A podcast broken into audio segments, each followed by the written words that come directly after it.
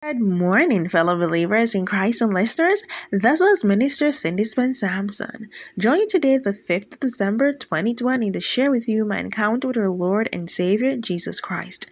Today marks two years and forty-three days where the Lord God has been speaking to me and instructing me to write. Bless the name of our Lord. Eternal Father and God, we exalt and magnify you. There is no other like you, Jehovah. You are perfect in all your ways and you are mighty to save. You are a miracle-working God. You are able to do exceeding abundantly. abundantly above what we can ask or think. This morning I place those in the hearing of my voice before you, and I pray for their salvation, that they will come to know you and serve you as Hallelujah. In spirit and in truth. Mighty God, I pray today, God, that the blindfold be removed from their hearts and minds, so the light of your gospel can shine within. I thank you today for healing and deliverance. I thank you that by your stripes we are healed, and healing is your children's bread.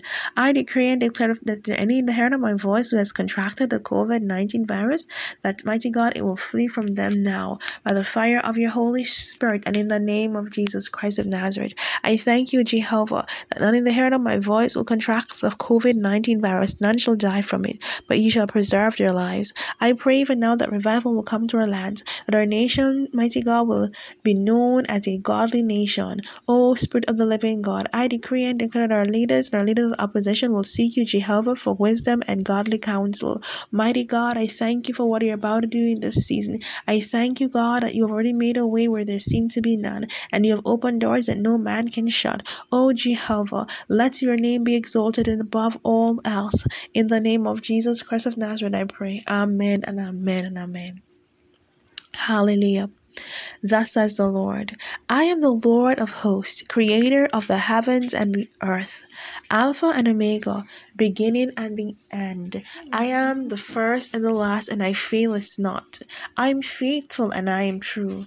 I am not a man that I should lie, neither the son of man that I should repent. I am God all by myself.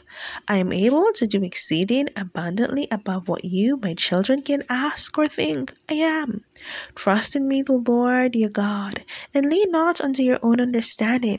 In all your ways acknowledge me, and I will direct your path. Be still and know that I am God, and I am still in control. In spite of what is happening, I am still in control. My timing is not your timing, neither my ways your ways. Wait upon me and be of good cheer.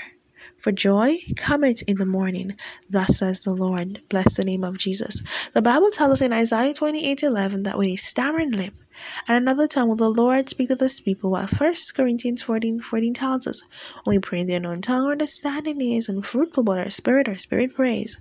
Joel chapter two, verse twenty-eight tells us in the last days, the Lord God is going to pour out his spirit upon all flesh.